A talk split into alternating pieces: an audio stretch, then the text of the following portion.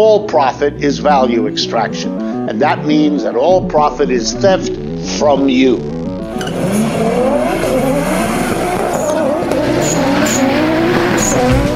Corporate America is on welfare, and, and they we got to get them off welfare.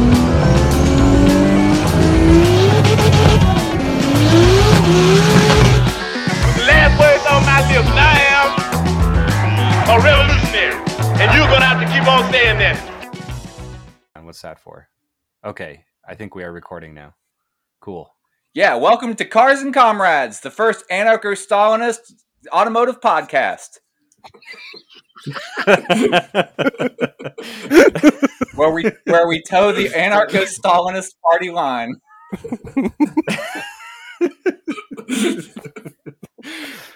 That's the ideology Great. that you just made up five minutes ago, right? Yeah, well, I'm I'm a con- I'm a convert from Marxist Bidenism.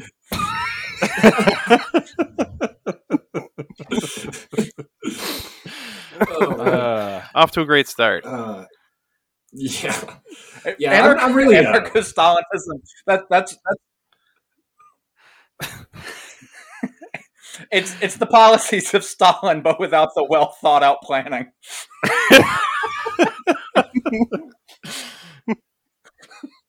yeah. it's I- I'm Stalin a, uh, minus the science. uh, It's mostly the, about vibes. the the mortal science. The highly mortal science. uh, uh, okay, for real though. Welcome to Cars and Comrades, the the podcast that I love to derail. Uh, I'm your host for for the day, Brandon. Uh, Here, here, here with me are, are Zach, Bryant, and Connor, and uh, we're going to do a quick intro here before we get right into the potatoes of the episode. Uh, what's everybody worked on this week? Let's start with you, Zach. oh man, I got big news. I'm glad you started with me. Uh, I finally got Yeah, I my. lost your softball there, bud. Oh yeah, just gonna knock this one right out. I finally got my Audi uh, S4 running that has been non-operational for close to five years. Uh, ran, dro- drove. Thank you, thank you. Save your applause. Uh, ran, it drove, it ripped donuts in the snow. It was awesome. It took me every waking second that I had over the past week. Um, but it's done and it's driving. Nice. So That is Yeah. cause for celebration. Fucking sweet. Yeah, congratulations. So when you say you went, when you w- went and ripped donuts uh, in the snow, was this like two minutes, or were you fucking around for like an hour having fun? this was a real quick rip. This is the first time the clutch and flywheel have mated under power. So this was a very, very Okay. quick little little spin. Uh, didn't want to give it too Nice. much right off the bat. Um, mainly just a Didn't want to tempt fate. I feel you. Yeah, exactly. I was a little nervous, so I took it on a nice leisure stroll out of the neighborhood uh, into a parking lot nearby, and uh, tried to rip a donut there, but it uh, it was not a great spot. There's a lot of light poles and uh, curbs, so I just came back into the neighborhood and ripped a couple around the cul-de-sac, and then drove it straight into the garage because I knew the cops were going to be there soon. Nice. Nice. You know, under anarcho Stalinism, we like the cops. okay, All right, enough out of I'm no longer I'm no longer an anarcho. Well, only the secret cops. Yeah, yeah. I'm, I'm not. I'm not with this. Well, I mean, not the cops. Cops. We're obviously going to rename them the KGB. I'm going back to Marxist Bidenism. That makes more sense The to me. K- a horizontal. The, the, hold on. The horizontally organized KGB. Yes. yes. The um, the ad hoc KGB. Um, Funny you say that. Ad hoc is actually going to be a group that we discussed today. Oh, cool. Okay. What about you, Bryant? Did you accomplish anything in the shop this week? Uh, shop. What shop? Uh, I um, Did you accomplish anything wherever your car is located? yeah, Or moped. Sort of. I um, yesterday I put the battery back in my MR2 and uh you know pumped up the tires that were a little low um and then pulled the uh, fuel injection fuse to crank it over and get oil pressure a couple times and then got it to start blew all the smoke out uh let it run for a while and then it started snowing so uh I will fix the turn signals hopefully tonight or tomorrow um, if I have time for that and it doesn't snow again. So we'll see about that. But um, yeah, I also got uh, a notice in the mail saying I need to get it emissions tested. So that's putting, you know, uh, a little bit of um, impetus or, um, you know, motivation to get things done. So we'll see how, how far that carries me. But yeah, I could drive it today, uh, you know, if I just stick my arm out the window and do turn signals that way. But it's winter. I don't want to. Awfully cold for that, man. Exactly. Yeah. so. Um, Plus, I don't think anybody actually knows what the hand signals mean anymore. I'm pretty sure no one's gonna get what you're doing. I mean, having driv- ridden my bike on public roads, I can vouch for that. People don't know Yeah, no one- that means. People, you know, people don't know what it means when you flash their your headlights at them either. Like Yeah. people don't get it. It's like there's a cop there. Slow down. I'm I'm trying to help you. No one knows. They're just ooh. Or people just driving with their headlights off. Where I'm from, people don't even know what turn signals are. So, you know. Yeah, I mean, if I had a BMW, this wouldn't be a problem, right? Yeah, yeah, I only recently learned BMWs have turn signal switches. I've, I've never seen someone use one. So, What about you, Connor? Have you, what'd you work on? I didn't work on anything. Um, my Well, makes this segment brief. Yeah, well, the the the 350Z is at the shop, and I'm I'm trying not to call every week to be like, "Hey, how's it going? How's it?" so it's gonna be it's gonna be there for a good couple months, and I'm trying not to call too often. Um, One time I thought I was being super chill by not harassing my mechanic all the time. And then after three months, I was just like, hey, is there any fucking word on that engine swap? And he's like, yeah, I've been waiting for you to get in touch with me to give me money so I can move on to the next step. I'm like, God damn it. yeah, I'm not I'm not letting it lapse that long, but uh, you know, Well, he was doing me a solid. I, I was being the guy that he worked on cheap when they weren't busy with something else. So I didn't want to harass him too much. yep, But had no idea that they had ceased work for two months because I owed them money and they were just patiently waiting on me. yeah. See, if everybody's too patient, that's a problem. Yeah, I'm very, very patient. Yeah. Yep. So that makes sense. Um, yeah. So that's you know that's a long term thing. Um, I am looking into finding an audio shop to figure out my sound system because that's going to come pretty much right as soon as the engine's rebuilt. Um, I'm going to tackle that one because I have been driving around with like dog shit sound and a sub that like keeps going, you know, cutting out and stuff. Like it's just I got a portable speaker that I've been using in the car for like over a year now. Yeah, and if you're drift racing, you 100% need to be able to really crank Eye of the Tiger on repeat for hours. You have no idea how fucking true that is. When I'm drifting, Uh, I like really to like didn't have any idea how true that was. Yeah, no, I blast. Well, not Eye of the Tiger. I, I couldn't. I couldn't handle that. But um, like Irish folk music, whatever I'm feeling that day, just that's a fun one because people are like, "What the fuck is happening right now?" Um, I love that shit. We're on the same dope. page. But no, It's dope. specifically for race purposes, it needs to be Eye of the Tiger, so you are wrong. oh, You're right, but you're still wrong. uh, okay, sure. The rules under is that- anarcho Stalinism are very That's the party line. Okay, got it. yes. um so there's that and then the camaro is like just snowed in at my dad's house and it has been for a while i wanted to go get it to like fuck around with it um, and try and get this thing ready for emissions but the uh, the clock is starting to run down and i'm starting to be like okay how much time do i really have to tackle this um, i think i'm just going to end up having to take that to the shop and you know make it fucking pass because you know i was hoping to get a chance to look at it myself but I've looked at it a couple times and just haven't made any progress on it. Um, I I know kind of what I'm looking for, but like, it's it is just I'm I'm looking for this line for emission for like the evap system, and I just I don't know where it is. It's just unplugged, and I can't find a replacement part for it. So, uh, you know, might just leave it with a professional so that I don't have to go through the whole, um, you know, out of date emissions test and all that because that's a pain in the ass. So This is We'll on the Camaro. but that's where I'm at. Okay. Yeah, and I I just like on my don't- end, the only thing I accomplished this week was converting my Cutlass over to a non-running vehicle. uh, I, I, I took it for a, a brief drive and somehow discovered that my alternator, which has yet to make it through a full tank of gas, uh, suddenly doesn't work anymore. It, it I fucking put the thing on like two weeks ago, three, and it uh, suddenly just isn't charging anything. So I had to drive home with my headlights off in the dark for a little bit of the drive just to keep it from draining my fucking battery. Good, good times. But you made Yeah, it home at least, right? Oh yeah, it, it my battery was at 10 and a half volts when I made it home.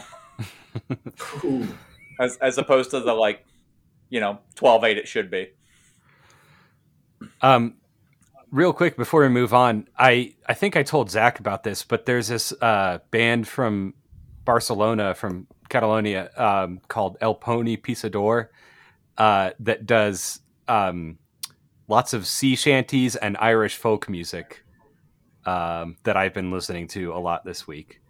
Uh, they're pretty cool. So check them out what, if you what was like. the name of it again? El Pony Pisador. Um, I think it means like a stomping pony. And they have like I songs. will look into that. Yeah, they have like songs in Catalan. They have like Irish folk songs. They have like bluegrass and sea shanties. A lot of sea shanties. So pretty fun stuff. That's stuff. dope. Yeah, I, I just like, you know, I like drifting to like ridiculous music that just like doesn't quite fit. Like it's fun. I, I don't know why. it's just it's a thing that I like doing. Definitely. for a So while the only thing i would listen to in my Cutlass was classic rock or like early 90s hip-hop nice. I feel like both of those are kind of fitting though. For yeah for for like if you saw the interior of my cutlass which is like long pile two-tone fur and like metal flake vinyl and like like zarape blankets uh it, it, it works. Yeah. Like i definitely wanted something that was very like you know early 90s east la vibes so, so a lot of cypress hill in that car. Nice. Yeah i've actually thought about doing custom seat covers with with actual em- embroidered pot leaves on the headrest but That's probable cause right there. Yeah. Uh, you know, obviously, if we have listeners, they haven't seen me, but one look at me is probable cause. I, I look like a middle-aged squatter, so yeah. We can all attest to that. He's telling the truth. all right.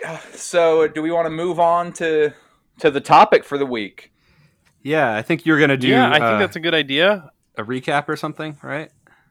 Oh yeah, I'm, I'm gonna recap it. Ho- Fucking be patient, Brian. Sorry, sorry. Jesus fucking Christ. See, I, I was just projecting because I forget things a lot, so I was just No, reminding you're, you. you're you're catching me on like the first well-rested day that we've recorded, possibly ever. So, I'm I'm feeling it today. I'm well rested. I got a little bit of wild turkey in me. Um, Sorry, good to go. sorry, I ever. but like an you. actual little bit, not like the one one time we tried to record and I was blackout drunk. yeah.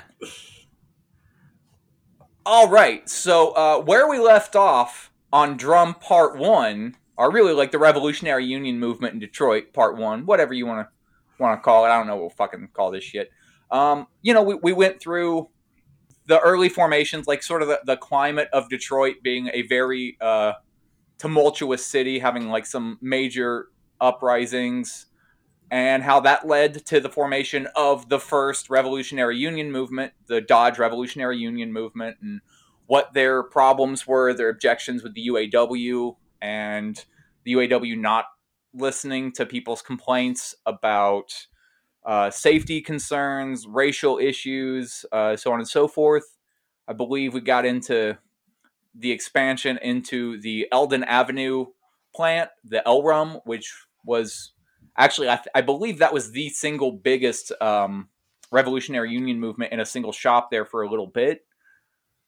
Uh, and when we left off, this is one thing I did want to touch on. I, I talked about the case of uh, Jordan Sims, and I don't have everything in front of me to clear it up because man, when you're talking about like specific union elections that happened in the late 1960s, it's, it's hard to find information, and when I do, I forget to write it down. But the the gist of it is that uh, Jordan Sims was a radical radical, albeit maybe not like Marxist Leninist sort of radical uh, union leader. He did get elected properly.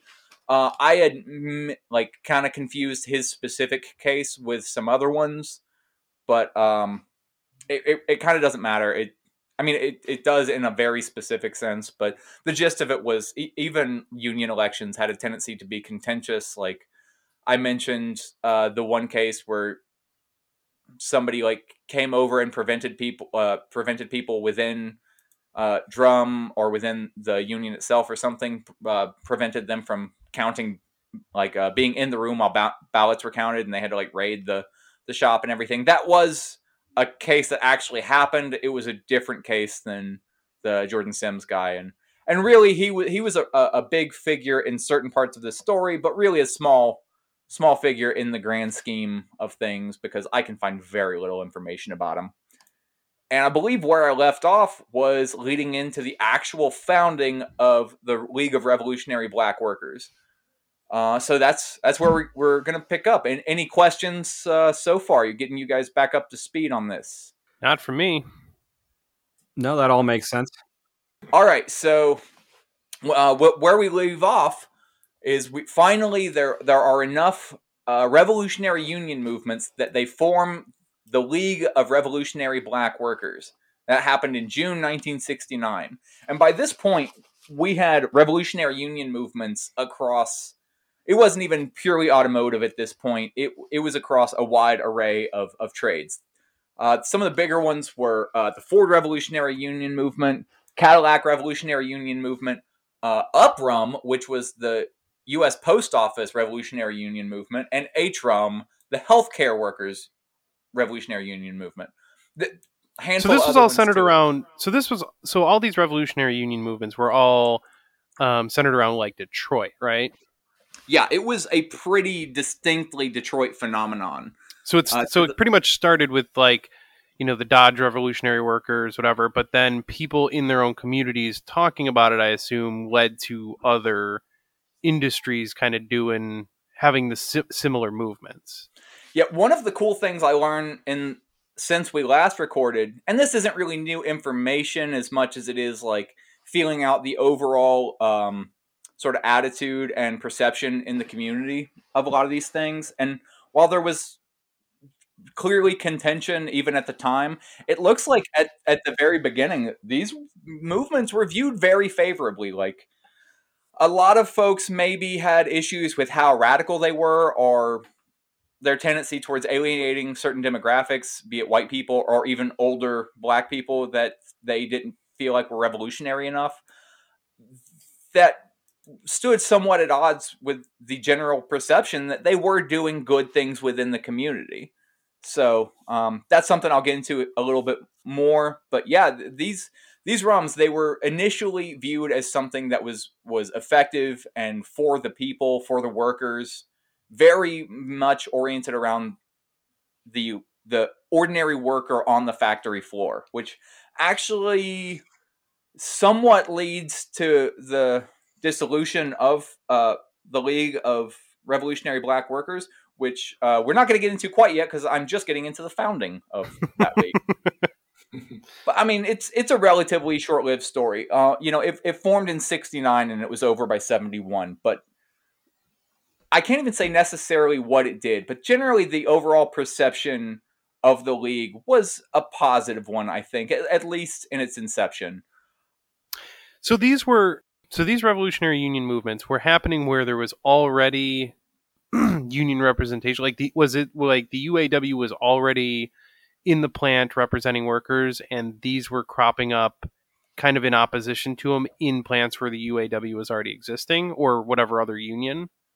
Yeah, the UAW okay. was was viewed by a lot of folks as kind of complicit with management at this point. Oh, pro- yeah, like, probably rightly so. I, I would think so.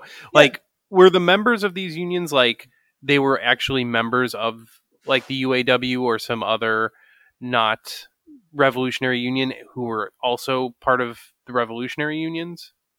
So you got to figure 1967 had some very 2020 vibes. Everybody was was pissed off. There was a lot of social upheaval, and so it it created fertile grounds for these revolutionary union movements. So when when you had people who were already dealing with massive social unrest on like an absolutely enormous scale, and then they get to work and they're filing safety complaints left and right and the union's just like yeah yeah we'll take care of it but nothing ever happens and Yeah, it's just an extension of what was already going on in the yeah, social sphere the, anyway. the big Okay. complaints were uh, that that anything any any complaints formally filed in regards to safety were either ignored or kind of put on the back burner like yeah we'll we'll take care of that later or you know you can do that but also we're not going to lighten your workload so you have no time to do that. Uh, you know a little bit of a pocket Mm. veto there sort of. Um, and the other thing was that you know these plants were becoming more and more integrated. In in some of the later cases i've i've heard that some departments within uh, some of the plants were you know reaching 70 and 80 90% black workers. And they still felt very underrepresented either because there was relatively few uh, black people who were foremen or uh, union reps or anything like that or just the fact that a lot of those departments that were predominantly black or arabic or in any other like minorities or anything were the most dangerous or like like monotonous menial tasks. It was they were just the shittiest jobs that you could get and they were never really allowed to move out of them. They they were blocked anytime they tried to um, g- gain skills so that they could move up into the other departments. They they they were just given shit work and everybody knew why. Yeah, so yeah, that makes sense. And the union's not obviously they don't give a shit. You know, they're there to represent mostly white workers. They understand that like, oh, we'll do the we'll do the bare minimum for our non-white uh, members, but really they're just paying dues and kind of propping up the union. Um, but the union's kind of not giving back. It sounds like. see, see the the sort of vibe that I got was less that like the UAW was for the white workers and didn't give a shit about black work. There was definitely times where that was true. There when you had rank and file union members, I'm sure there were people who were very progressive versus straight up like documented KKK members who were in the union ranks. But they had the the advantage of being, you know, a bunch of white folks in power who were able to comfortably say, you know, we're helping you, but you know, we're we're gonna we're gonna get there later. Like we're we're working towards something, and that's an easy thing to say when you're not the one who's getting maimed and murdered at work every day. Yeah, You know, when yeah, when- that makes sense. so so like even if the union felt like they were trying to to rep, represent everybody, they were just doing an absolute dog shit job of it. So once once the idea of the revolutionary union sort of came into the public consciousness, it, it seems like it spread really fast. Maybe a little bit uh, burning too bright kind of scenario. But Hmm. there were so many of them at this point that that was what provoked the founding of the League of Revolutionary Black Workers. This was an attempt to bring together all of the different different revolutionary union movements under one big umbrella. So were uh, conditions similar in like the um the healthcare and postal service jobs? Was it similar? They were in unions that were ignoring their problems. So, if I remember correctly, this was around the time when there was some weird upheaval in the postal union. So I've got no fucking clue what was going on there, and I could not find almost any. Like I found mentions of Uprum, Hrum, and Newrum, which was the the newspaper workers, but man, I did not find any details about them at all. Okay. So, So we just know that they were they were there, they were part of it, but you know they I weren't. didn't look super hard because I was specifically focused on the automotive aspect of it since we are an anarcho Stalinist podcast about cars. I'm not going to let that go, guys. I love it. Great. I, I will beat a dead horse. I am not afraid. Uh, but no, yeah, I, I couldn't find anything at a glance about those. I, I'm sure that I could dig around and find something, but I don't think that they were a huge contingent of uh, the, the League of Revolutionary Black Workers. Okay. And if they were, they're not relevant to our car podcast. Fair enough. Makes sense. I'm, I'm going to blame my lack of research on on I, that. I love it. mindedness. That's the way to do it. Yeah, this isn't my fault. It's your fault. All right. So uh, the Le- League of Revolutionary Black Workers had uh, like an executive committee. It was a seven-man board of drum members and then three others who had various roles throughout the union movement. Uh, a lot of them were like the same people who were founding members of drum. Like the big uh, names here to remember are Ken Cockrel and Chuck Wooten. I can't remember. I don't think I actually got into either of these guys too in depth last week, but Ken Cockrel is, for the remainder of his life in Detroit, going to be a name worth remembering. Uh, so he was actually a, a lawyer. He he went and I think from Wayne State got his uh, degree in law and immediately sort of became the representative for drum. He was known to be the intellectual amongst the group and sort of the one responsible for keeping everyone out of jail. He was, by all accounts that I can find, both an excellent lawyer, like genuinely really good at his job, was really trying to do positive things for the community. Like any any case where uh, the, the case I discussed where the guy came to work and killed the two foremen and job setter. I, I don't remember his name off the top of my head, and I don't feel like going through my notes for it, but he at the very least helped on that case or like was known to to discuss it. I, I couldn't find a lot of specifics, but I think he worked on that case. And you know, like I'll, I'll get into it, but this guy be- becomes a, a, a long-standing like member of just the the Detroit uh, political scene. He he established league rules for investigating any new members.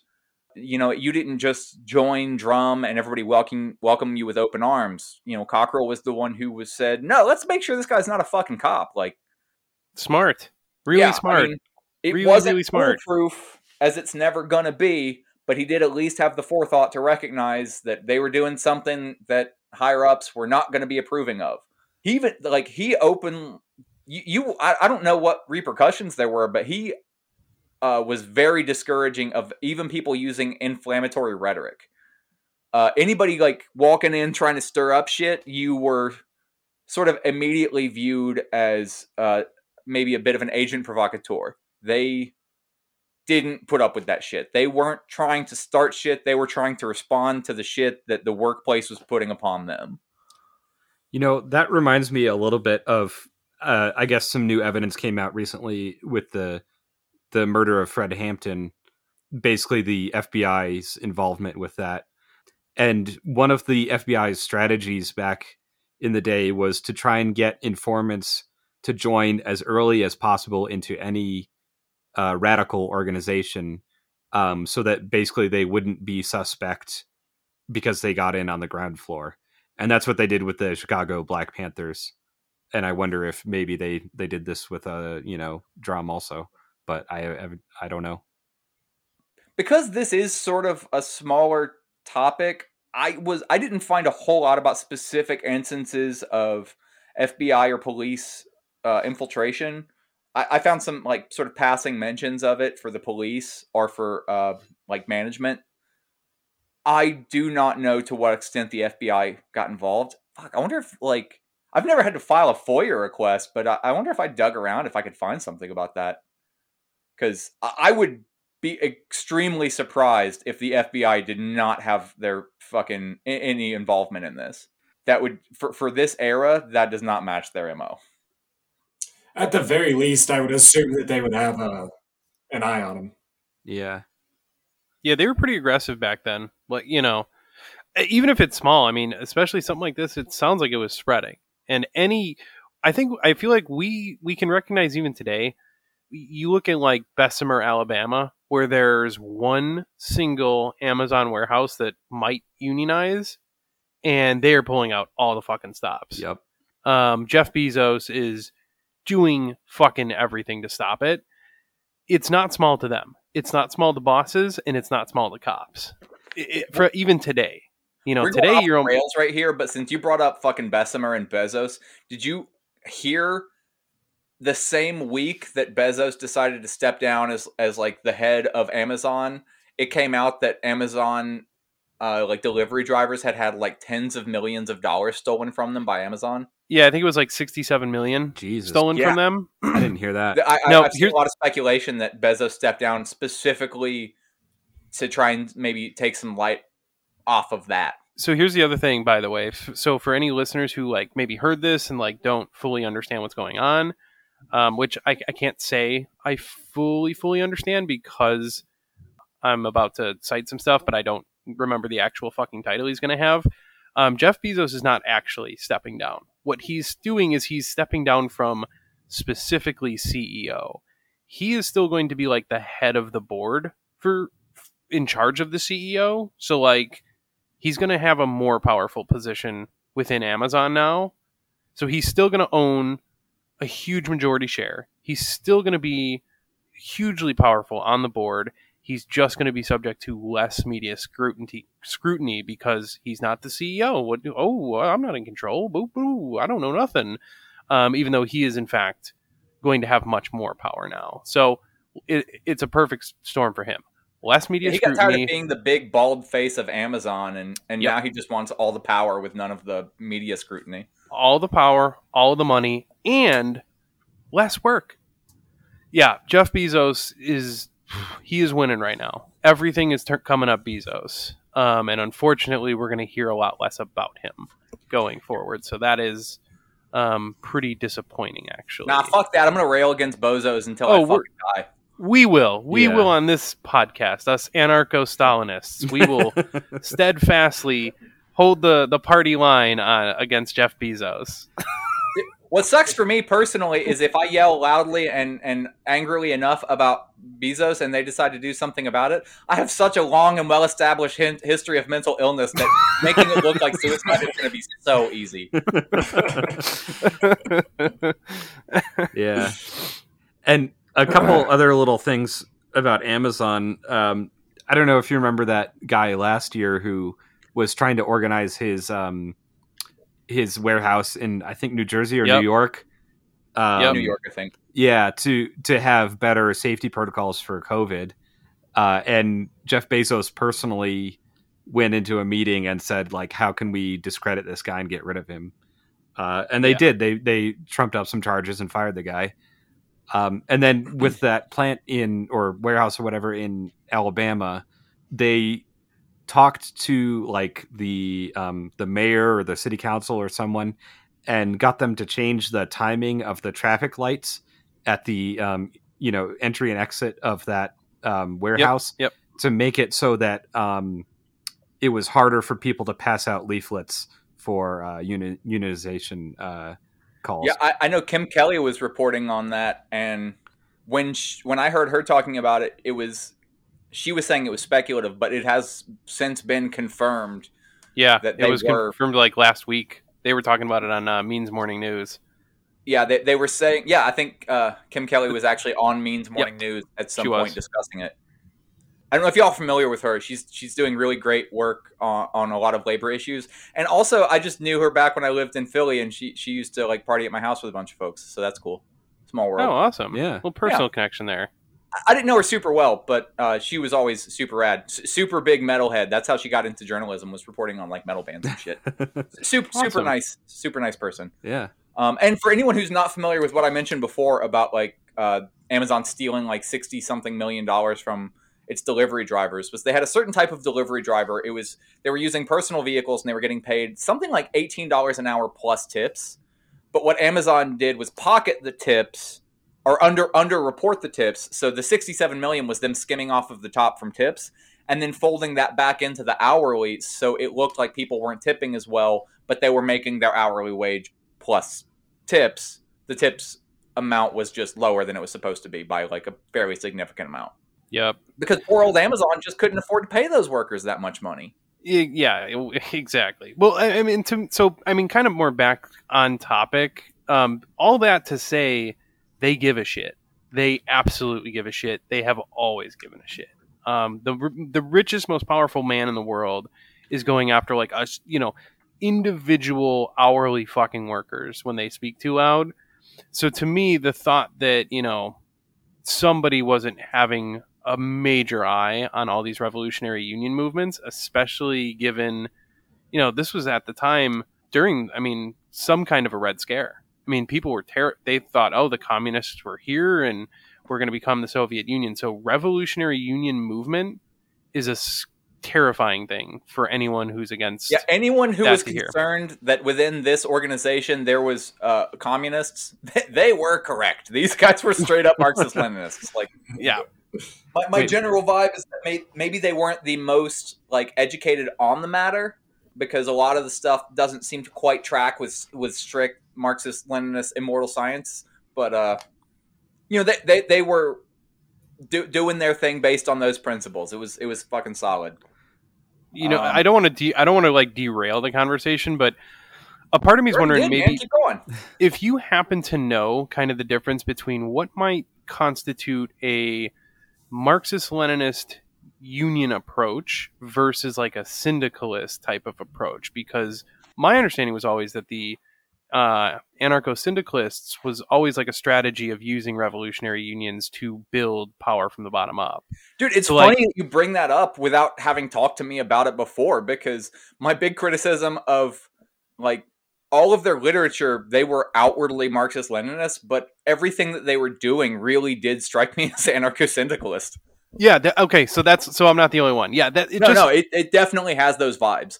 I think that like my my overall impression was that some of the higher ups maybe had some distinct tendencies that they were into, but a lot of this, and and I don't know this officially, but it, it kind of seemed like if you had even remotely radical tendencies, you just sort of got folded into to the ranks because which makes sense. I mean, oh, this is kind of a natural approach to approaching the issues in the workplace directly. Like yeah oh you're you call yourself a marxist leninist but in this case the strategy called for is a syndicalist strategy. Like you can believe in a party you can believe in all kinds of things but in terms of addressing these specific issues i mean this seems like just this is the natural approach. So it's not necessarily like oh we're ideologically pure. It's just this is these are the problems here's the solution here's what we're going to go with it just it feels natural to me yeah, which I, think is really cool. I think that that is a pretty solid assessment. Yeah. So, like, getting back to the league, pretty much immediately, like, within after the formation of the League of Revolutionary Black Workers, there I don't want to say it was a split, but there were two predominant attitudes of in-plant organizing a la what Drum and Elrum and all of the other rumps had already been doing, where they stuck to a pretty like on the ground, just worrying about the workers in the plants. It it never had these people didn't have desires to to grow into this big grassroots organization. They really just wanted to be the faction within the union who was was fighting for what they believed in. And then there were other people who had bigger ideas. They wanted to expand the rums to be more community based organization. And that gets more into what you were talking about like when you're organizing the community. And and you know they did have beliefs about a, like having a black revolutionary vanguard party. So they weren't strictly syndicalists as i kind of made it sound. They did have distinct like leninist tendencies. But my Sure. my impression of the overall vibe was it, it was very syndicalist just not in name Yeah, I feel like there's just there's a lot of blurry lines there. To to be honest, like in in terms of the broader left, I think the lines are a lot blurrier than a lot of people think. You know, there's strategies, there's ideologies, and there's a lot of crossover between them. Yeah. Yeah. And you know th- these these the two different styles of organizing that different people were trying to approach that that's what causes early conflict within the ranks of the league because you had some people who really just wanted this to be a, a strictly grassroots in-plant organization and there were some people who were already thinking about expanding this to like a national level Yeah, so yeah, uh, by like within like a year of the foundation of the league, you can kind of already start to see the the decline. First of all, they had to start raising money. Like I'm not actually 100% sure about how the the local rums were doing like any fundraising to support the stuff they had going on because that that was you know as as is with sort of any leftist organization you, you tend to be looking out for the poor and downtrodden which are not your best financial base. So they Nope. from the very from very early on were having difficulty raising money for strike funds and stuff like that. And so that was sort of seen as something that the league needed to try and combat so uh, there was a conference in Detroit called the Black Economic Development Conference. And before I get into that too much, we're going to introduce a character named James Forman. He was a, a character that I really can't quite fucking figure out in this story. On the whole, a positive, for sure. Uh, he was a big organizer with SNCC early on. Um, you all familiar with SNCC, right? The Student Nonviolent Coordinating Committee. Mhm. Yeah, definitely. Yeah, I come across it a couple times. Um, I don't know a full like detailed history um, of the organization, but I know that some pretty pretty well known folks came out of uh, organizing with them, if I'm not mistaken. Yeah. So this dude James Forman, he was I don't think he was one of the form uh, foundational members of SNCC, but he was a very early member. He had a brief stint as the Black Panther Party uh, Minister of Foreign Affairs. He was that I think for like six months. He was brought into oh, uh, the Revolutionary Union movement and the League because he had he was a smart dude, educated, a lot of organizing experience uh, just from working with SNCC. He had ties across the entire fucking country to different organizations. Uh, he did organizing sort of parallel to MLK in Alabama. Like he had, I read about him doing work in Selma and other areas in Alabama, but that also kind of uh, got him a little bit of flack because he didn't always really agree with MLK's tactics. He opposed top down leadership. He wanted it to be more community organized, grassroots sort of.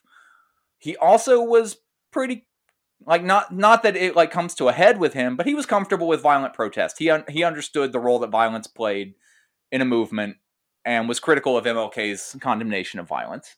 This dude is kind of a big part of the end of the league.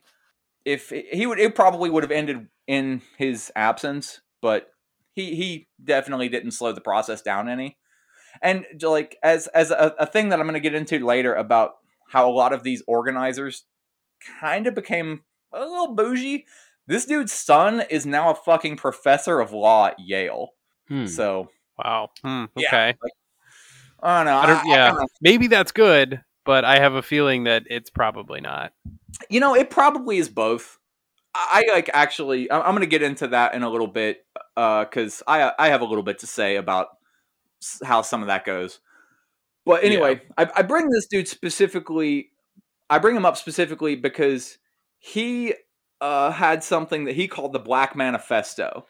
So at the Black Economic Development Conference, he got up and read the Black Manifesto, which was almost hilarious. It was it was their one of their two attempts at like large scale fundraising, except that his was entirely just shaming black uh, shaming white people into paying reparations.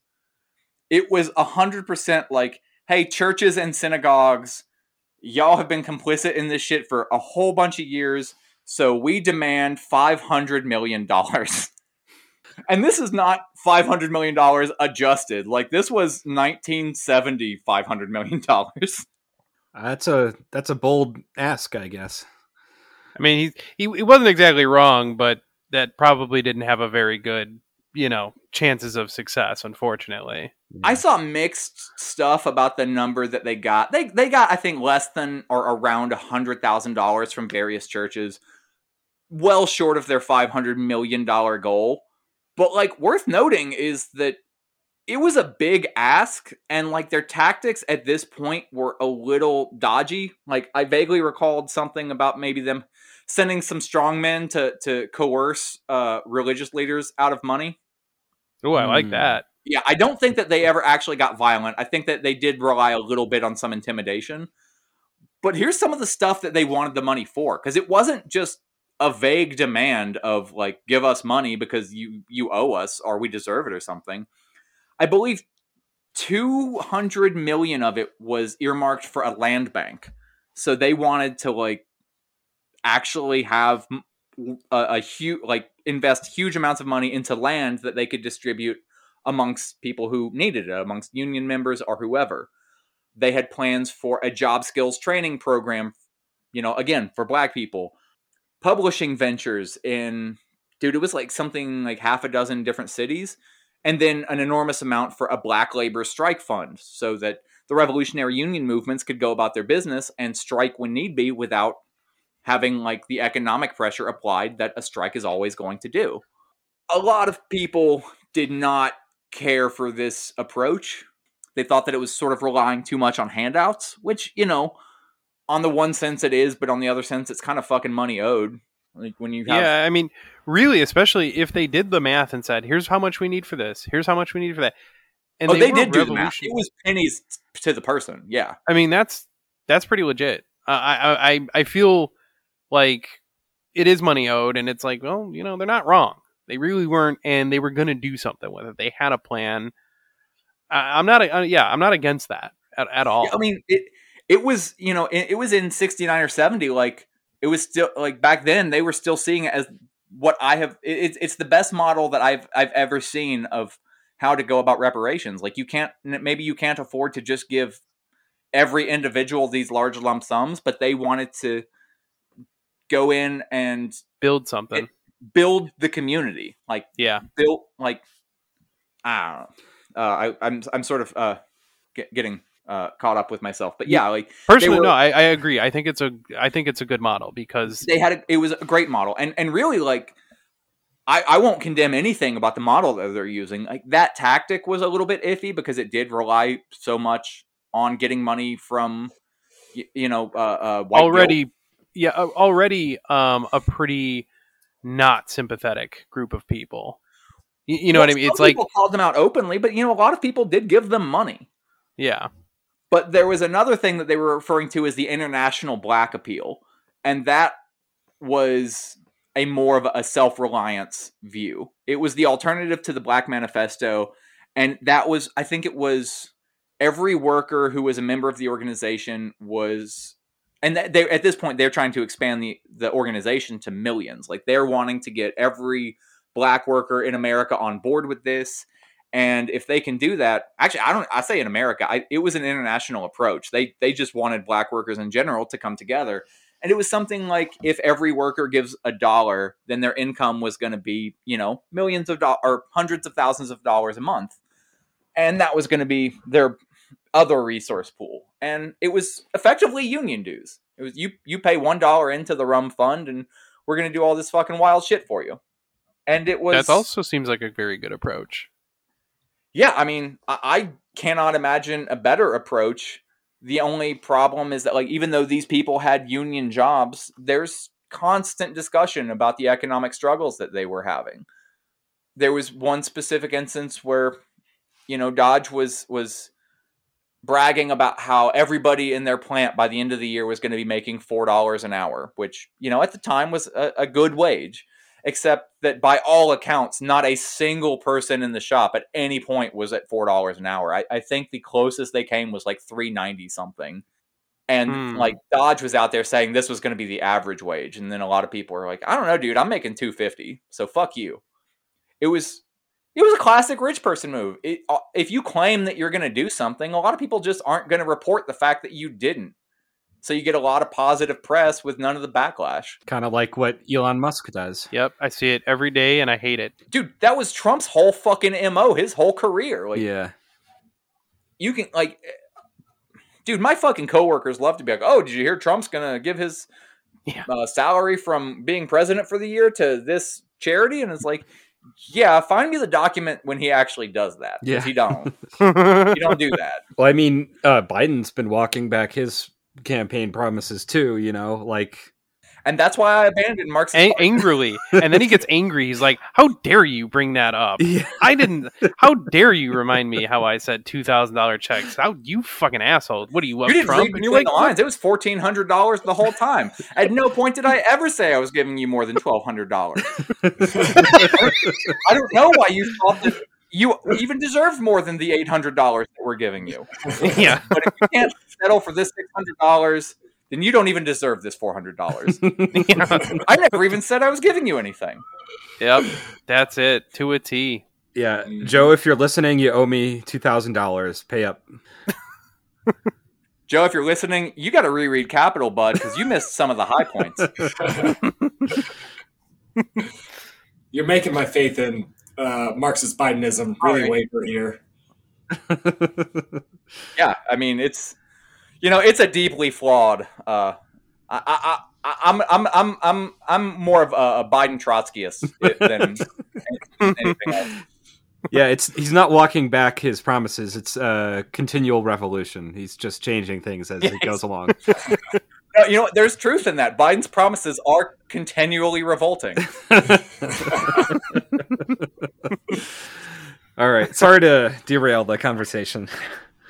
You know, anytime I can I can condemn Marxist Bidenism and praise anarcho-Stalinism, I will I will hop on that.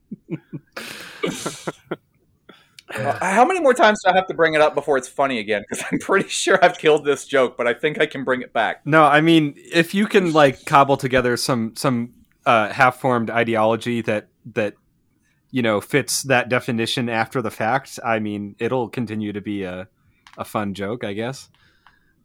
What's just going to be like every contemporary right wing version of leftism, where it just it means whatever I say it means at the time. It's it's my easy out from now on. Yeah, like postmodern neo-Marxism or whatever. Uh, I, I'm not familiar with the concept, and I don't want to be. That, that's uh, Jordan Peterson's uh, bugbear. Wait, wait. What? What is it now? Oh, you mean cultural Marxism? Yeah, that's the one they usually go to is cultural Marxism. Or yeah, that's what I was thinking of. Yeah, Yeah, postmodern cultural Marxism, whatever he calls it, I forget. Yeah, just it's yeah, it's word salad. And people are like, "Oh, did you see how smart they are?" And you're like, "Can you define what any of this means?" And they're like, "Whoa," and you're like, "Yeah, you can't." Yeah, postmodern neo Marxism. It's the combination of Foucault, Marx, and Neo from the Matrix. I mean that almost makes sense. what part of this isn't clicking for you? I don't have all day to explain this. uh, I'm sorry, I'll study up on my own time. Yeah, you know, I'm actually really excited about the the revisions to to postmodern neo Marxism now that they're making another Matrix movie. Wait, are they making another Matrix movie? Probably. Oh, I I heard about that. Like, I don't I don't I don't understand why they're doing that, other than just money. But Well, you just explained the film industry, so I don't, I don't, I can't help you much. yeah, Hold on, I might be excited. I'll I'll go see it. It, it might be bad, but Actually, while we're talking about film, Zach, if you had something else to say, say your piece. But we're actually about to get to the media wing of the league. I just wanted to make sure everyone aware was aware that the two people that wrote The Matrix are uh, trans anarchists. I did hear that. I hope you all know that. Are they anarchists? And now you do. they seem pretty cool. I just don't understand why they're making another Matrix movie. I don't either. I don't think they're involved. What could be more anarchist than I don't. just I don't think the original writers are involved. what vein of anarchists are they? Anarchist scholars? I don't know what their specific uh, belief is. They should really make a sequel to Speed Racer. I know that they uh But they worth got worth the shout out for sure. yeah they got real mad at Trump for using the the red pill meme, you know, and they're like basically fuck you. That's a metaphor for like trans issues, basically. Because I guess hormone pills are red or something. I don't know. Huh. Yeah. Okay. I don't. Yeah, you know, I heard that, which coming from the actual like writers makes sense. When I think about it, I'm like, I mean, that's a very loose connection. You're like, oh, well, the old HRT pills were red, and I'm like, yeah, but that's not all that pill was. Like, he saw a totally different fucking world after that. Yeah. Which I guess if I, I, you know, I don't know. I thought there was a lot more said about society than just someone's outlook changing um, as as a trans person. But I could be wrong, and maybe it was kind of both meanings. I don't know, but cool I either way. I'm thoroughly red pilled, but my red pill has a yellow hammer and sickle on it, so I'm okay. Let's take it back. yeah, sorry. Go ahead. Uh, no, I meant take back the red pill, but that's a stupid idea, and I don't want to do that. No, but since we are talking about movies, we get to talk about finally got the news, uh, which I Hmm. meant to tell you guys to to watch, but I don't remember if I did. Uh, no. Okay, well, it's it can be hard to find because it keeps getting removed from YouTube. It seems. but the uh, in I think '69 or '70, the league was approached by a group from New York called Newsreel, and they uh, they were like revolutionary filmmaker types. I don't know a whole lot about them because they kind of seemed like dumb white idiots who were like, you know, that, that I'm oversimplifying. Like, I'm sure that they had like some really good intentions in the way that many of us did when we didn't know anything and made stupid decisions.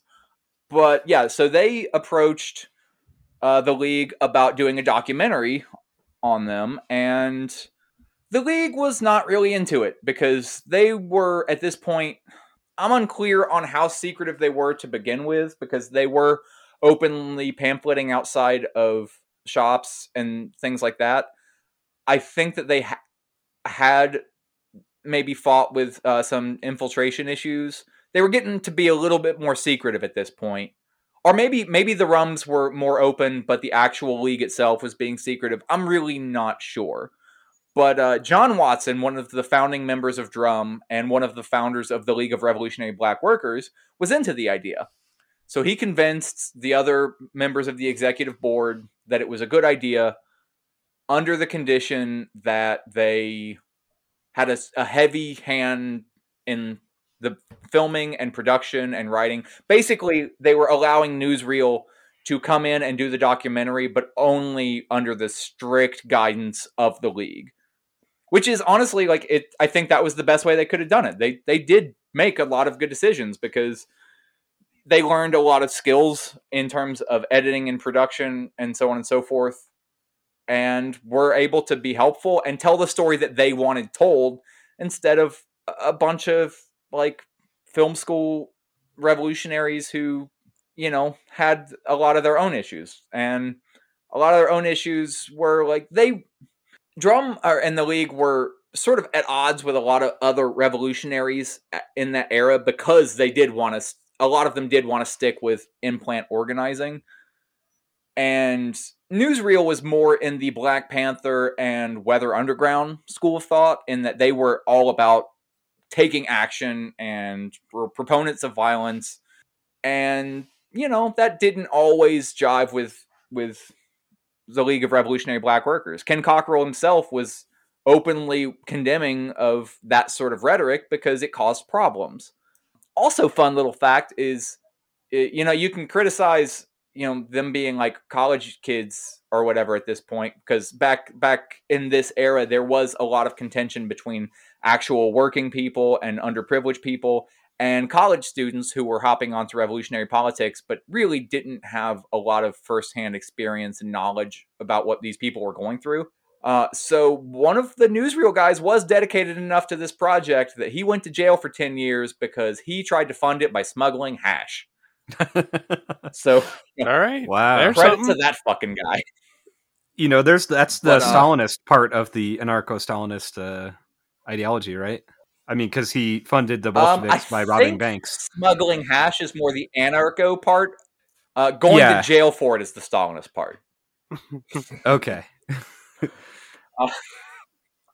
Uh, so because Newsreel was pretty into the Black Panther Party, I, I don't know a whole lot about other stuff they did, but they had done documentary work for the Black Panther Party and Weather Underground as well. They were from New York, so I, I don't know how tight they were with the Weathermen, but you know that that was sort of the line that they they were pushing. And at some point, there was a conference in Detroit that Newsreel went or maybe they hosted, called the Anti Repression Conference. I think they actually hosted it. And they invited Ken Cockrel along with two Black Panther Party members. And so we're going to get into the split between the League and the Black Panther Party. They were never really on the same page. John Watson, who was, you know, I've mentioned over and over again as, as a founding member of Drum in the League, was early on a Black Panther Party member. And he always tried to keep the two somewhat in line. And it never seems like I, I never found anything to imply that they were like cutthroat at war with each other or anything. But they did not have the same approach or the same beliefs. And I don't I don't really get it because they actually would have worked really well together in tandem, but y'all know how splits among leftists can be. Yeah, it's very frustrating. I, to me, I'm like, I feel like there's room for pretty much every one of these approaches. Everyone's got a point. That's why we can't agree because everybody's kind of fucking right. Let's do all of them. Like, let's. You, oh, you guys were organizing the plants directly and in the community, and we'll kind of focus on the national stuff. You, you would think that maybe they could kind of do their own thing, but you know, of course, Dude, and you're right. Anybody. Because it Yeah. seems like the big difference between the League and the Black Panther Party was what the biggest issue at hand was. So Yeah, and why not? uh, You attack the the issue that you think is the most important. We'll do the one that we think is most important, and ta-da! Both problems get attacked.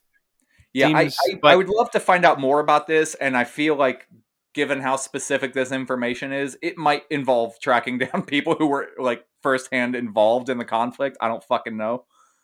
But Yeah, the gist I mean, of it is Oh, what's up? I was just gonna say, you know, again, for us, it's you know, hindsight is twenty twenty, but we still struggle Yeah, with I- these same issues today. Um, I can't shit on them too much, man. These these people were Yeah. doing real like they were trying to organize conferences. There were countless organizations formed, and a lot of them seemed to be somewhat larger organizations. Like maybe they weren't hundreds of members, but they weren't you know one or two people either.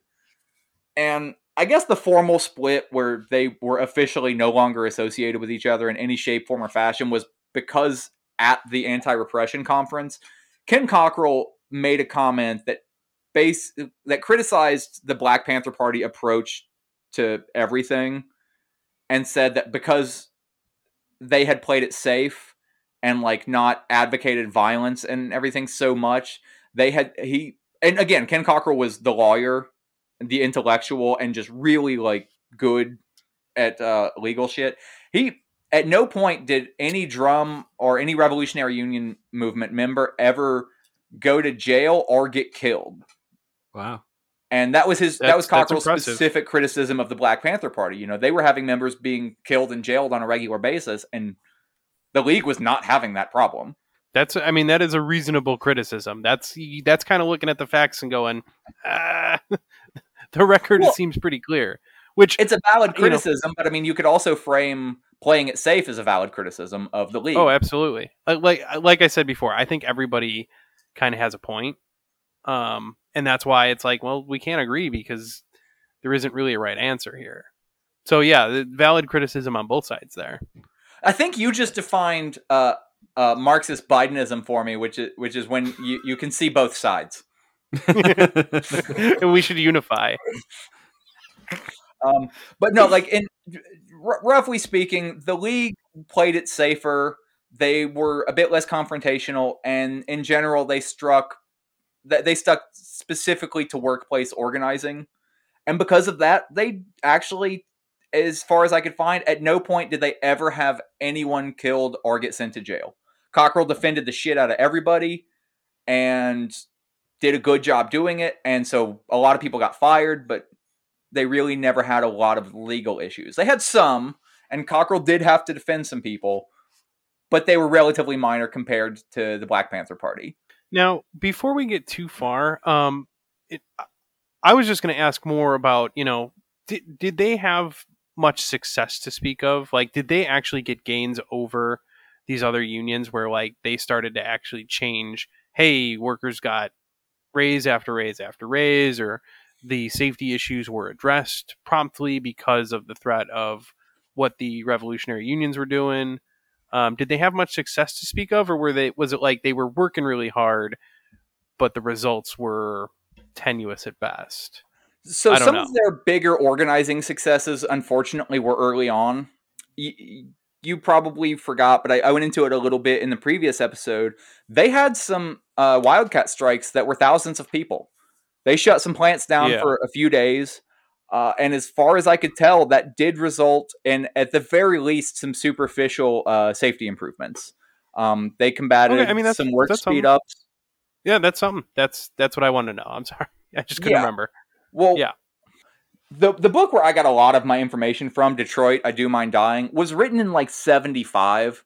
So there's a lot of post-mortem work about this movement that could be done that isn't necessarily in this book. There there are some updates, but they're not they're more about what happened later on and less about you know what information has come out since that shows us one thing or the other that they Hmm. they formed and early on had some success but it kind of went downhill and i'm sure that there was some infiltration issues but a lot of it and this was another thing i was going to address is the league was very confrontational and didn't ref- they refused to work with white people in a way where even a lot of the black panthers seemed m- more sympathetic to working with white people than uh, the rums did.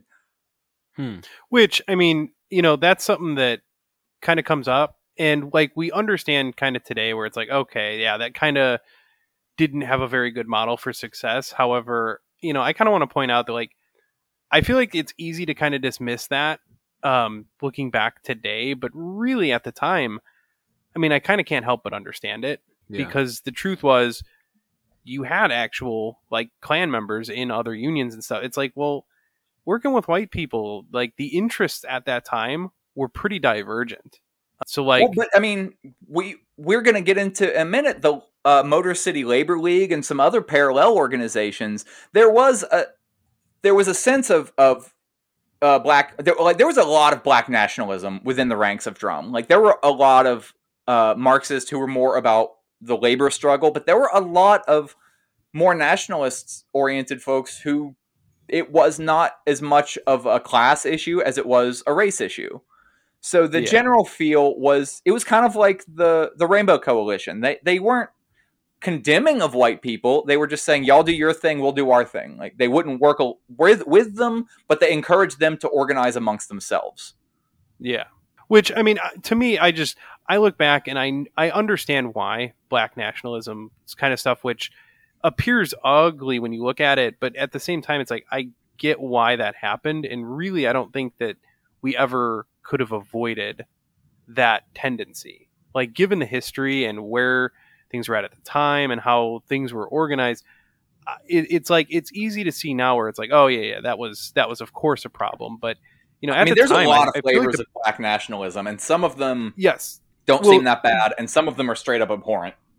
Well, well, sure, but then again, when you look back, you're like, well, even if even the ones that were pretty not great, you, you're kind of like, well, given the history, given what was going on, I kind of get it. Like, I get why that cropped up, and it's really easy to just like, oh, you know, of course it was an issue, blah blah blah. They should have known better, but you know, at the time, um, things were pretty fucking bad. Um, and and that history, I think, is just something that we get. Like, I don't think it could have developed any other way. Like there, there was that was always going to be part of it because of the history that preceded it. I just I don't think that there was ever like we had people who were trying other approaches, of course, and they were sometimes successful, sometimes not. But like I feel like we should understand that like some of this stuff that like yeah, it's it's not pretty, but it existed for a reason.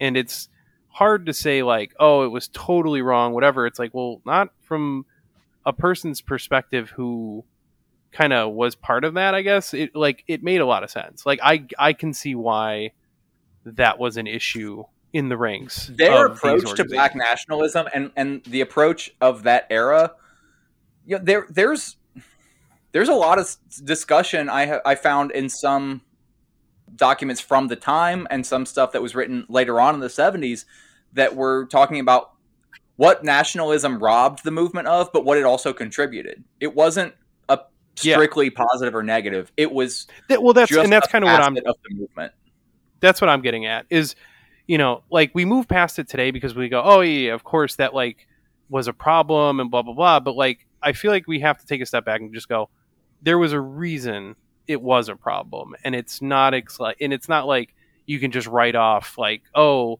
you know, those people were wrong. It's like, well, I mean, from their perspective.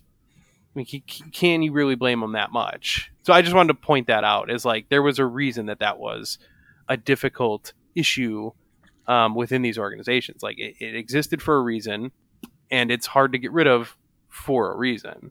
Was all I, I was trying to get at.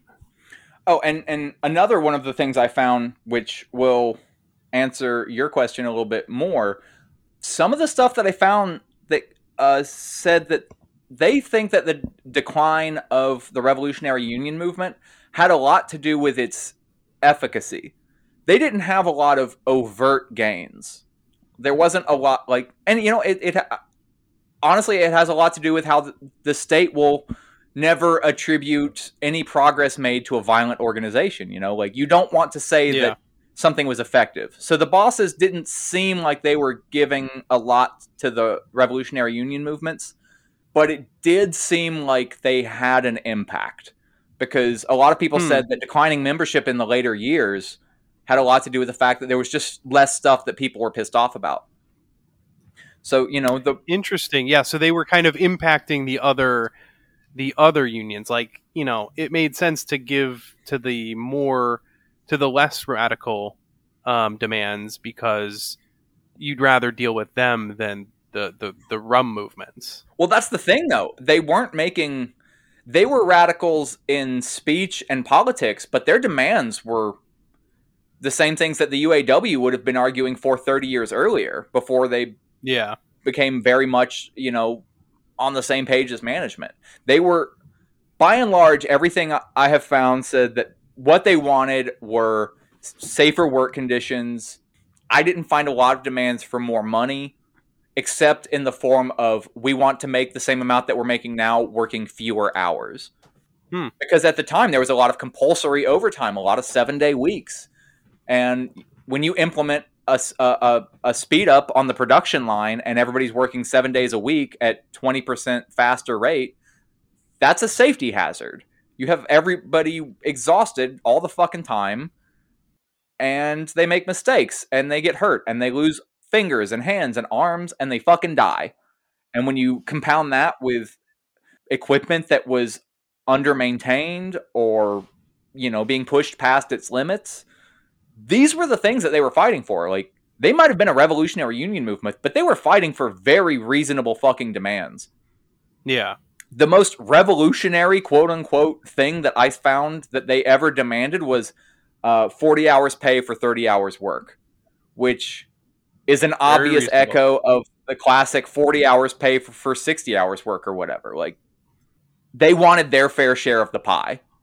You know, they did. They did act like openly say they didn't care if the company made a fucking dime because they were being, they were the ones doing the work and they wanted the pay. But in terms of actual demands, no, they were pretty fucking reasonable. We don't want to die on the job.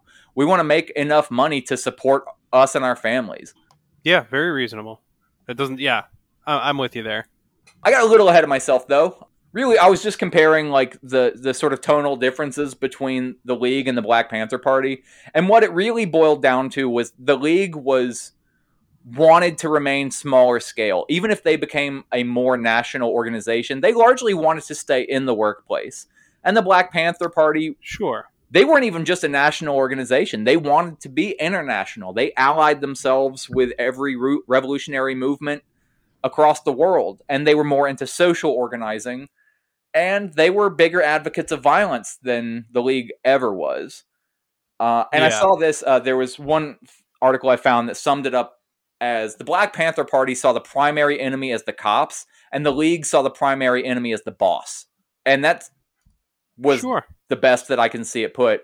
And it kind of goes back to what you were saying, Connor. Like, there's no fucking reason I can't hate both of those people. I hate my boss and Yeah. I hate pigs. So, you know, let's Yeah. maybe you don't want to I split mean- your resources fighting them, but they're both the enemy. Yeah, that's I exactly. And to be honest, we're saying that like, oh, well, there was this split, but it, it kind of seems like there just really didn't have to be because it's like, well, you didn't really have to be affiliated with each other anyway. I mean, And again, Especially with I the don't league- really know how contentious of a split it was.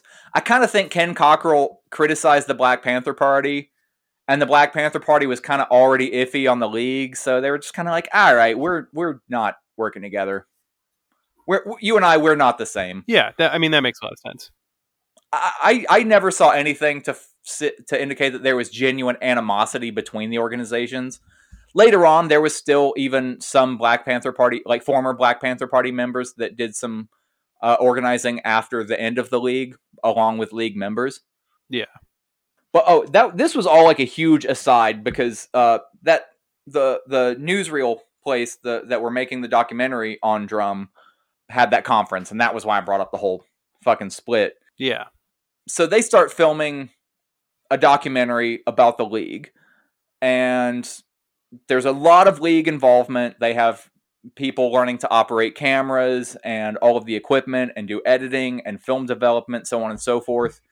And it honestly it was it was good. Like these folks did a lot of solid fucking work. Uh, they That's yeah.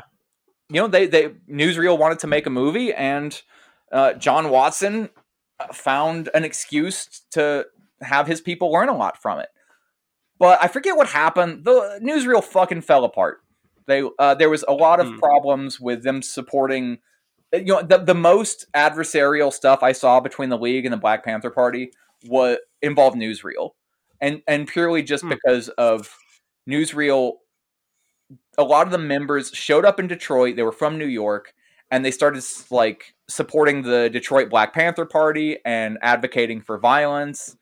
And the league was like, "Slow your fucking roll! Like we're not on board with that." They hit some financial trouble, and Newsreel was about to uh, hand over their equipment to this other organization, I think in Ann Arbor. And John Watson said, "Nah, fuck that. This equipment's ours now." he he he seen he sees the means of film production. Um, So they just took all the cameras and stuff. yeah, like he just he just took all their equipment away from them. Like they were done, but they were gonna like try and pay off some debts by handing over the equipment. And at that point, the league was like, actually, you owe us too, so we're just taking your equipment. and John Watson founded Black Star Productions using all of that equipment, and like it never became a huge thing. Like it never seemed well organized. But they, they did some stuff. You know, under Black Star, they finished the production of their film, finally got the news. That's that's what it's called. Sometimes you seem to be able to find it on YouTube, sometimes you can't. Last I looked, there was a German subtitled version that was was fine. It was weird because you have to have the German subtitles, but it's it's good. It gets the point across.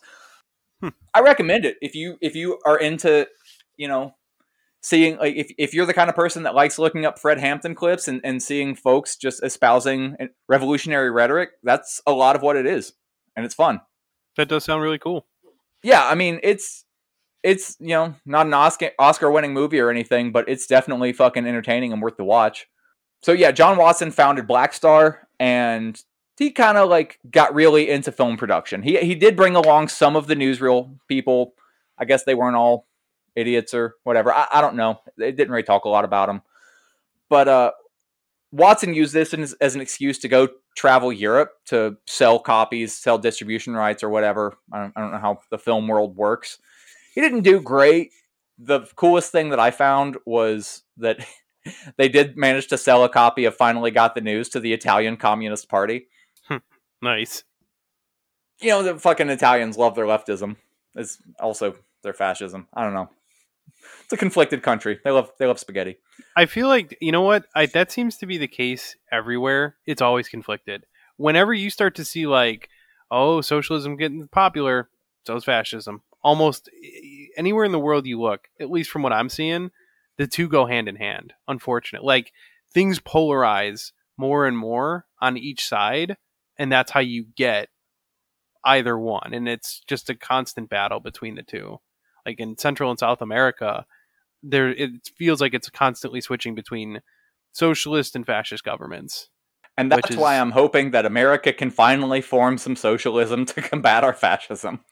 Yep. Yeah, Yep. Right now the other side's winning, unfortunately. and I mean, a lot of the stuff in Italy was like the connection of like the CIA, the mafia, the Catholic Church. At some point, you know, they were all working together to make fascism at at some point or another, whether they knew it or not. Yeah, so fun stuff. Uh, look up Operation Gladio if you're curious. Oh, there's no no, no not Gladio. God damn it. Oh, that's just so much. Yeah, I mean, if you really want to like feel like conspiracy theories are real, uh, just start reading about that, and and and then you'll be ranting unhinged uh, rants at your coworkers about JFK. Dude, if you in no really want to feel like Operation Gla- or if you really want to feel like conspiracy theories are real, you don't need Gladio. You can literally look, look at like almost anything the U.S. has done for hundred years. Oh yeah, no.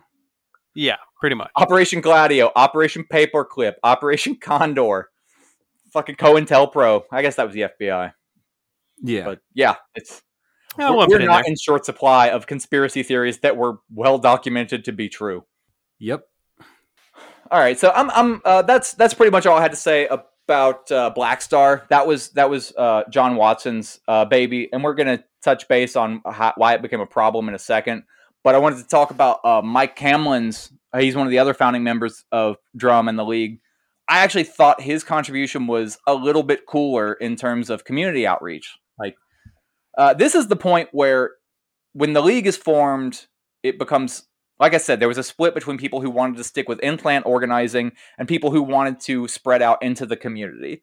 And a lot of the founding drum members seemed to be the ones who were trying to push out into the community, while the, a lot of the rank and file members were like, "No, this is our thing, and we want it to represent us." Both valid, but Mike Hamlin started a reading group, which I, the highest number I saw in attendance was at one point they had 800 members of their fucking reading group. That's a that's a reading. That's a Yeah. reading. I don't even know what to call that. That's no reading group though.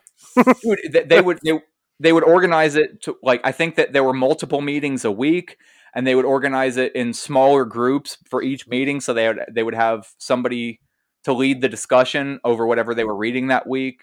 And dude, it it, it sounded like it was big, and it lasted a long time. Uh, it outlasted the league. Huh. Um, All right. Cool. but like it was also it was it was a little bit less uh uh i don't know what word i'm looking for here but they, they welcomed uh anybody to come it wasn't just drum members or anybody it was it was a community outreach thing and it was interracial they weren't trying to say that this was also a black only uh, organization he wanted to to spread the word of revolution to the people you know god god fucking bless him and the, really the only criticism that I found valid, sure, but whatever, was that it wasn't doing anything to improve the material conditions of the workers. But you could even criticize that as saying that waking people up and bringing them into your ranks will improve the condition of your workers. But Yeah, I would argue that propaganda and education are incredibly important. Like you it was less direct and a lot of people were concerned about like you know going to work tomorrow not raising awareness over the next 10 years yeah. but Sure. uh, the reading group allowed them to develop ties or offshoots with a lot of other groups like i said before they they were kind of taking a, a, a rainbow coalition approach where they wanted other organizations to organize other groups of people the big one that i found was the motor city labor league this one was a genuinely marxist leninist organization I can't make out a whole lot. Like you can find a lot of documents from them online, and I can't make a lot of some of it because they are so Marxist Leninists that it's funny. Like they constantly talk about oppor- if if you've read any Lenin, you'll get this. They constantly talk about how like so and so is an opportunist and this person is an opportunist. And I cannot find it again for the life of me, but I'm almost certain that in one of their releases they refer to somebody as a Kautskyite. so they call people uh, Philistines also. We are in nine. Yes, they do use that. Like they use such overtly like cut and paste Leninist rhetoric. It's it's just it was hard to take seriously because I'm like I feel like you read Lenin but didn't really think about anything you just read. like these guys are in 1970s Detroit trying to overthrow the czar. God damn you, George Romney. Their their heart's in the right place, but but They're still arguing with Kautsky. Yeah. Dude, okay, I, I I I won't swear that they called somebody a Kautskyite because I have actively been reading Lenin, so maybe I, I fucking mixed some stuff up. But they use overtly like Leninist phrases. it's it's funny. Now, now I'm just But these guys, as best as I could tell, they were the I, I'm imagining them uh, walking across the frozen Detroit River to storm the Winter Palace of George Romney. dude. Not far from it, probably. a couple of things to be said about the Motor City Labor League because they they look like they were the other big group from this era. I couldn't find as much writing about them, but you know, the only reason that we probably know as much about the drums in the league as we do is that somebody wrote a book about it in like 1975.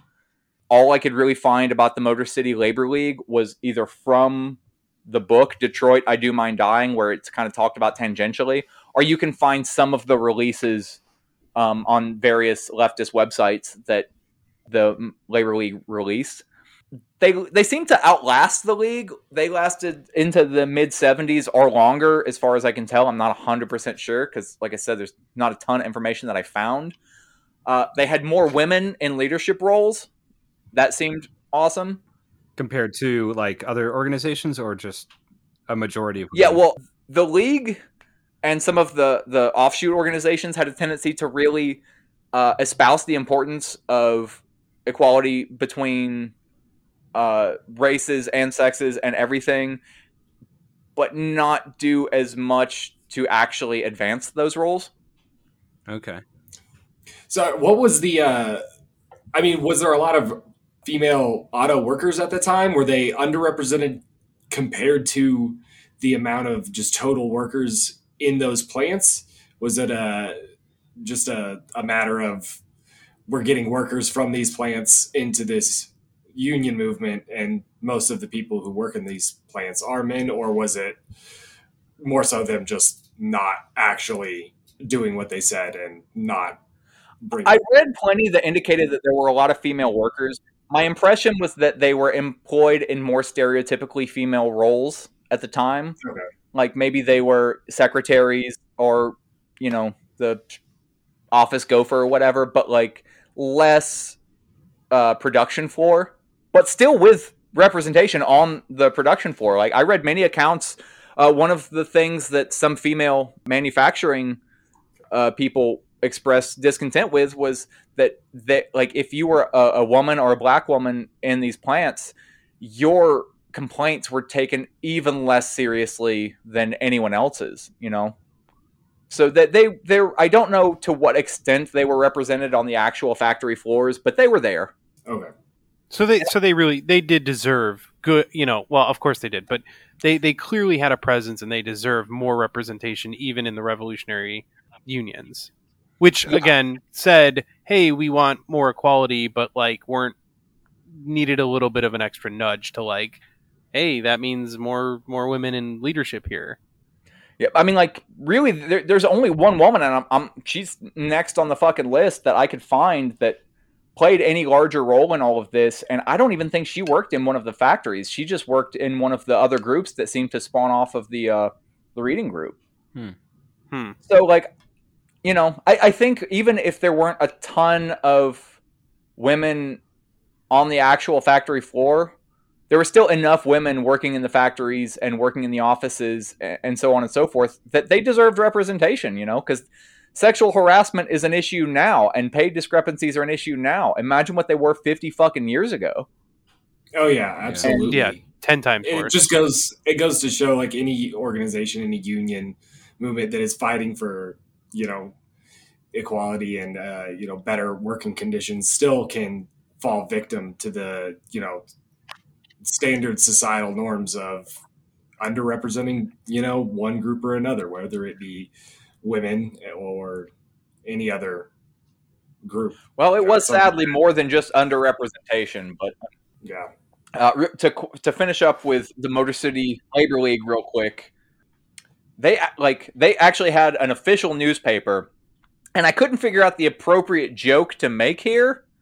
But their newspaper was called Journey, so I can only assume that they were uh, born and raised in South Detroit. yay oh that was good Yeah, it was the best. Was the best I could come up with because when I found out that there was an, a fucking radical newspaper called Journey in Detroit, I'm like, uh, you know oh, I gotta do something here. definitely a joke in there. Yeah. Fun fact: there is no, there is no South Detroit. I mean, South of Detroit is Windsor, Ontario. I, this is something my dad always brings up whenever that song plays on the radio. No, I actually know about this. Yeah. Yeah, I think they just chose that because it sounded cool in the song. You know. No, they literally only chose it because it sounded good. Yeah. Yeah, man. Motor City Labor League, they were kind of all over the place. Like, th- by their own admission, early on, they didn't really have the best understanding of Marxist Leninist ideals. And so they restructured themselves over the years to try to more, uh, to better adhere to like democratic centralist principles. But they, they were sort of all over the place. Like, here in a single sentence, I saw them express issue with quote unquote opportunists, revisionists, anti Stalinists, Trotskyists, and complained about the revisionist ideas of CPUSA, uh, Communist Party of America. And granted, by the 70s, the CPUSA was a fucking joke, but like, they, they really were adhering to the age old leftist principle of shit talking everyone they could think of. Well, isn't isn't uh, anti-Stalinist and anti? Oh, I'm having a brain fart. Uh, Trotskyist. Isn't that like you're like well, that's just everybody at that point, or is it not? I don't know. Were they? Well, no, they complained about anti-Stalinists and Trotskyists. So Yeah, yeah. So those are well, I guess they're th- somewhat that goes separate, hand but- like you know a lot of Trotskyists Yeah. aren't big fans of Stalin. Really, not a lot of people are, are big fans of Stalin, except for people who know the real Stalin. Solid fucking dude there. Um, shit, shit. Do, do I need to back down on the Stalin shit? I I don't know. Because I'm not going to. it's it's fun if nothing else. Actually, if you guys complain about the Stalinist shit, I'm going to put you in the fucking gulag. Any complaints? Ah, That's what I thought. no, comrade. Okay, uh, I'm going to keep going with more organizations because some of these are great and some of these are hilariously stupid. They another group that formed out of the book club was called People Against Racism. Uh, it was created by dude Frank Joyce, and really he seemed like a solid dude who was putting forth a genuine effort to improve the material conditions of the people around him. He had experience organizing in the past, and so he was able to connect uh, a lot of national movements with Detroit local organizations. And I believe this dude was a lawyer or some sort of lawyer adjacent profession. He aided in the trial of the of the Chicago Seven. So Okay. you know, this dude gets a pass. He seems solid. I got no overt criticisms of him. By the way, real quick, um, I was gonna say uh, if anyone has watched the um, recent movie about the uh, Chicago Seven and Abbie Hoffman, I refuse to on principle. yeah, it is not uh, accurate from what I understand. It's um, who who was the guy that made that movie? Same, the West Wing guy. What's his name? Uh, The fact that the guy who made The West Wing made a movie about the Chicago Seven was Yeah. all I needed to hear to not watch it. Yeah, no, real centrist lib guy. Um, check out the uh, the dollop did uh, much better. I think it was like a three part series on Abbie Hoffman um, that goes into a lot better detail of you know how he was much more of a revolutionary than a you know boring lib, basically. I feel like they painted a really pretty picture of Abbie Hoffman, and that's that's fine. The Yippies were kind of a joke to me. I get that they had some solid ideals, but I don't feel like they had any very good tactics. Yeah, I won't disagree with you on that. But yeah, I mean, I appreciate that back then there was just a lot of organizations that were trying to do like something, anything. But yeah, I kind of think of the Yippies as sort of a fucking joke. Well, and a lot of the ones that survived all turned into like investment bankers and stuff too, so they're not the greatest. There's a couple of solid ones that made it out yeah. not being total scumbags, but yeah, most of them went full boomer and just managed to profit off of what whatever they had done. All right, I'm, I'm gonna keep going here. Yeah, sorry. Uh, next, as I meant, as I kind of alluded to earlier, we have ad hoc. This one's kind of cool. This uh, there was a, a a police task force in Detroit around this time called Stress. It stood for Stop Robberies, Enjoy Safe Streets, and I, like honestly, this is going to come as a big surprise to anyone who is familiar with the police. But they were not good. Interesting. fascinating. I know they had like as best as like I didn't do too much of a deep dive on stress, but everyone like this was not a well liked group. It seemed like a big part of their MO was to like set people up and create situations where maybe somebody would get robbed and just make themselves look like targets so that they could bust whoever tried to rob them.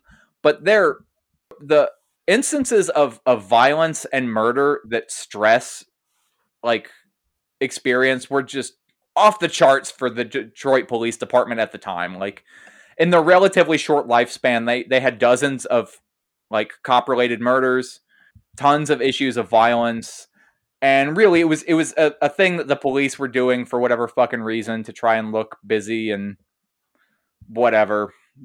But they were just shitbags. Ad hoc Hmm. was an early cop watch. Their whole thing was monitoring cops and trying to like uh, keep track of instances of police violence. And honestly, like without being able to find a ton of information about them, they seemed fucking solid. Uh, the lady who founded Ad Hoc was a lady named Sheila Murphy, and her background was kind of cool. She was of Irish American descent. I think she was like for uh, second or third generation Irish. Her dad was a fucking Catholic anarchist from like the 40s and 50s. It worked on a on a Catholic anarchist newspaper called the Catholic Worker. As best Yep, as the I can Catholic find- worker. The- There, uh, yeah, Do you know it? yeah. I've come Yeah, across him I was surprised. I only done- learned this weekend that that fucker's still in print. Um, yeah, and they did a lot of anti-war stuff, and I mean, they are they have always been like one of the most hardcore leftist groups out there. Like they're you're like, holy shit, you you broke into what? Like they'll break into like, oh, we'll break into a fucking nuclear weapons facility, and you're just like, oh, okay, shit, all right, No shit. That's fucking awesome. Yep. So the Catholic worker, yeah, Yeah. Well, pretty uh, legit. The, the the the lady who formed Ad Hoc, her dad was uh, he worked for for the Catholic Worker in like the fifties, and apparently Nice. was was an, a, a Catholic fucking anarchist for the duration of his life. That's where she picked up her fucking ideals from. Cool. Very her cool. ideals kind of became a bit reformist later on. I have a whole section of all of the reformists that come out of this, but yeah, that that's ad hoc. Now we're gonna get to the one that I don't know. I strictly put it on here to make fun of the White Panthers. Oh, this sounds real bad. I've, It's I've not- heard sounds of real- them, but It's not real bad. It's just real dumb. Okay. there was a, uh, John Sinclair, who I think was like a somewhat well known known poet or whatever. He was the manager for the CA uh, for the MC5. He was uh, part of the Yippies. Eh, honestly, everything that I could tell about the dude, he seemed well intentioned but genuinely stupid. I can identify with that. Yeah, like it's okay. Just just to put this out there, if I say to you that there's an organization called the White Panthers, what's your first inclination as to what that group is about? I don't know. Sounds kind of like Blue Yep. Lives Matter. Yeah, if you're guessing that they sound like a white supremacist organization, you're making the same guess that a lot of people did in the 70s. apparently, yeah, this not good dude, marketing. apparently this dude had the constant burden of having to explain to people that he wasn't a white supremacist. which I don't know. The whole thing seems pretty poorly thought out. Whatever. To his credit, as as best as I can tell from when he was a yippie, he did bomb a CIA office in Ann Arbor. All right. All right, I mean that's Yeah. something. Yeah, except that now we're going to get into some uh, more background knowledge that like this actually would have required some real digging to find if I hadn't already been a big fan of uh, Donald Cox's autobiography.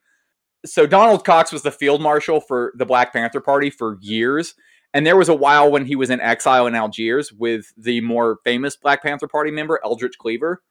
So in Donald Cox's autobiography, there is a story where like I forget where all abouts they were traveling. I loaned out my copy of it of the autobiography, so I couldn't reference it. But they like talk about how John Sinclair shows up in Algiers because he's on the run after the CIA announced that they were looking for, or not the CIA, the police announced that they were looking for him in relation to the bombing of the CIA office. And Donald Cox's uh, depiction of John Sinclair is even dumber than I have portrayed him. He sounds like a dude who really just wanted to kind of cause havoc. Like he was probably well intentioned, but he just kept getting high and disappearing and causing like you, you got to figure in Algier it was a safe spot for a lot of revolutionaries who were on the run. It was similar to Cuba at the time. Like a lot of Black Panther Party members fled to Cuba, fled to Algier, and they had a fucking uh, you know like an uh, not an office. What am I thinking of? Where you have diplomats Like an and shit. embassy? An embassy? An embassy. Yeah, I, I think that they had like their own small embassy in Algier because the government was friendly towards revolutionaries who were, you know, seeking asylum. But towards the end of that, they were kind of getting on rocky grounds, and Sinclair was just a fucking problem.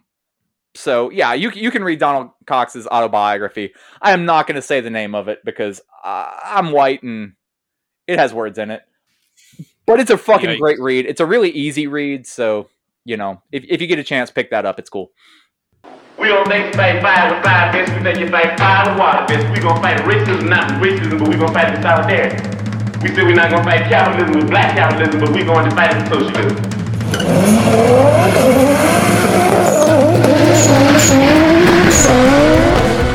Amazingly, or not so amazingly, Cuba's crime rate is one of the lowest in the entire hemispheres. Oddly enough, it seems that when people have their basic human needs met, they're less likely to commit crimes. My calculations are correct. When this baby hits 88 miles per hour, you're gonna see some serious shit.